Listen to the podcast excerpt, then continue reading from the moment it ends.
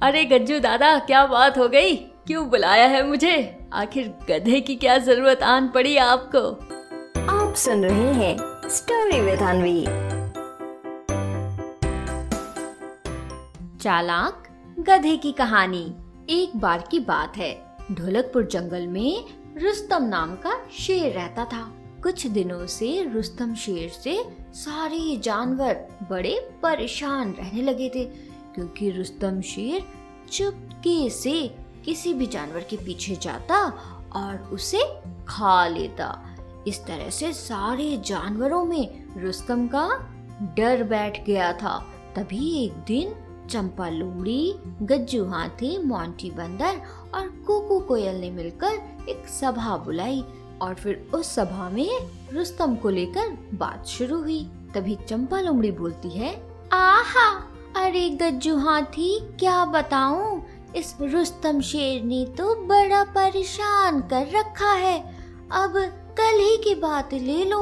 कल मैं शॉपिंग के लिए बाज़ार जा रही थी कि तभी पीछे से रुस्तम शेर आ गया। हाय, क्या बताऊँ? वो बस पीछे से मुझे खाने ही वाला था कि तभी मैं थोड़ा हट गई और रुस्तम शेर नीचे गिर गया। उसे नीचा गिरता देख मैं ज़ोर से वहाँ से भागी। आह, क्या बताऊँ? बड़ी मुश्किल से जान बची है गज्जू दादा। आह। चंपा लोमड़ी की बात सुनने के बाद मोंटी बंदर भी तुरंत बोलता है हाँ हाँ गज्जू दादा, इस रुस्तम शेर ने तो बड़ा परेशान कर रखा है। दो दिन से भूखा हूँ मैं, कुछ नहीं खाया। मैं तो रुस्तम के डर से अपने घर से ही नहीं निकल रहा।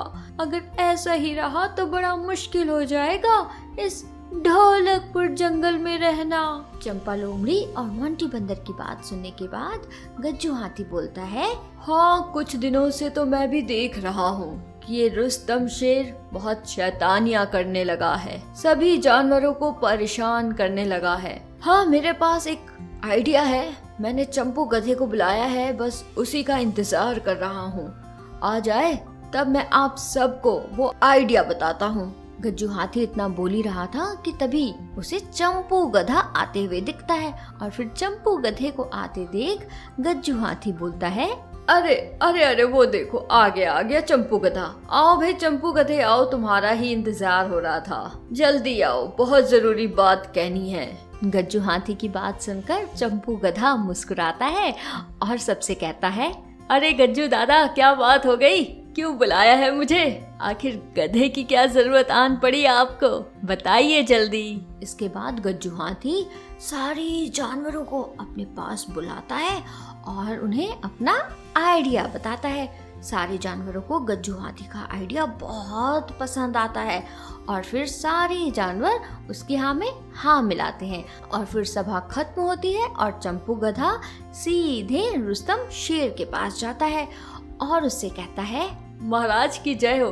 क्या हाल चाल है महाराज आपके? रुस्तम शेर चंपू गधे को देखकर बहुत खुश हो जाता है और उससे कहता है आ हा हा वाह भाई, वाह चंपू गधे। क्या कहने हैं तुम्हारे? आज तो मेरा शिकार मेरे सामने खुद आ गया। वाह वाह वाह। बहुत ही जोरों की भूख लगी थी भैया। वाह आज तो तुम्हें खाकर मज़ा आ जाएगा चंपू गधे।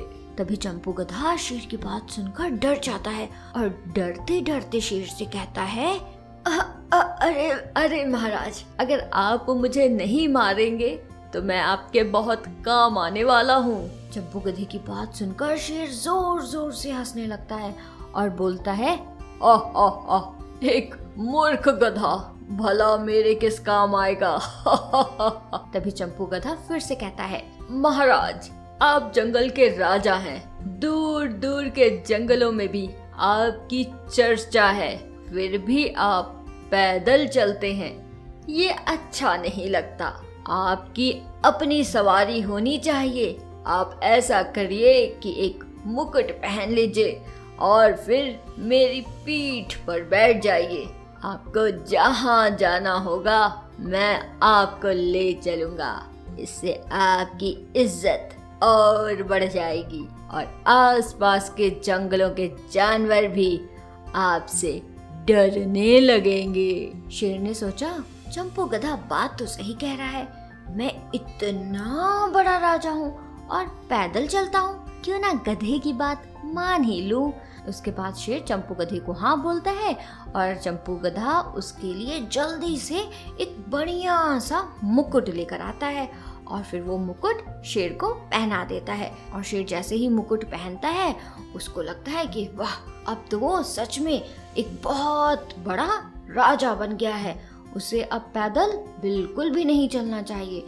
इसके बाद अब से जब भी रुस्तम शेर को कहीं भी जाना होता तो वो चंपू गधे की पीठ पर बैठ जाता और चंपू गधा उसे लेकर उस जगह तक पहुँच जाता।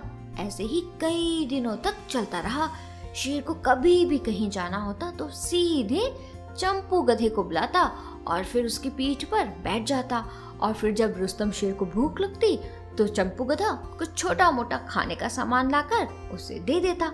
शेर से बड़ा खुश रहता। फिर ऐसे ही कई दिन बीत गए। तो एक दिन चंपू गधा अपनी पीठ पर बैठाकर शेर को लेकर जा रहा था कि तभी बीच रास्ते में उसे मोंटी बंदर, गज्जू हाथी और चंपा लुमड़ी बैठे मिले। तभी चंपू गधा थोड़ा इधर देखता है और थोड़ा उधर देखता है और मौका देखते ही शेर को अपनी पीठ से गिरा देता है। नीचे गिरते ही शेर को गुस्सा आ जाता है और वो चंपू गधे से कहता है, अरे चंपू गधे, ये क्या किया तुमने? तुमने मुझे नीचे गिरा दिया। तुम्हारी हिम्मत कैसे हुई चंपू गधे? रुको, अभी मैं बताता हूँ। शेर ऐसा बोल ही रहा था कि चंपू गधा उसे पीछे से मारता है और शेर को चढ़ाते हुए वहाँ से भाग जाता है और शेर से थोड़ी दूर पहुंचकर शेर से कहता है महाराज, मुझे तो सबक तब सिखाओगे ना, जब तुम मुझे पकड़ोगे। मुझे पकड़ कर तो दिखाओ। मुझे तो तुम पकड़ ही नहीं सकते। ऐसा कहकर चंपू गधा वहाँ से भागने लगता है और इधर शेर चंपू गधे को पकड़ने के लिए जैसे ही दौड़ता है, वो एक कदम भी अपना नहीं बढ़ा पाता। उसके पैर उसे बहुत कमज़ोर लगते हैं। वो खड़ा भी नहीं हो पा रहा था। शेर की ऐसी हालत देखकर गज्जू हाथी, चंपा लोमड़ी और मोंटी बंदर ज़ोर ज़ोर से हंसने लगते हैं और तभी शेर पर हँसते हुए चंपा लोमड़ी कहती है, आहा, अरे शेर महाराज, आप तो जंगल के राजा हैं राजा, और एक राजा खुद ही नहीं खड़ा हो सकता। चंपा लोमड़ी की ये बात सुनकर शेर को बहुत शर्म आती है और फिर वो अपना मुँह लटकाकर धीरे धीरे अपने घर की तरफ़ जाने लगता है। तो बच्चों, इस कहानी से हमें क्या सीख मिली? इस कहानी से हमें ये सीख मिलती है कि हमें कभी भी अपना काम किसी दूसरे से नहीं करवाना चाहिए।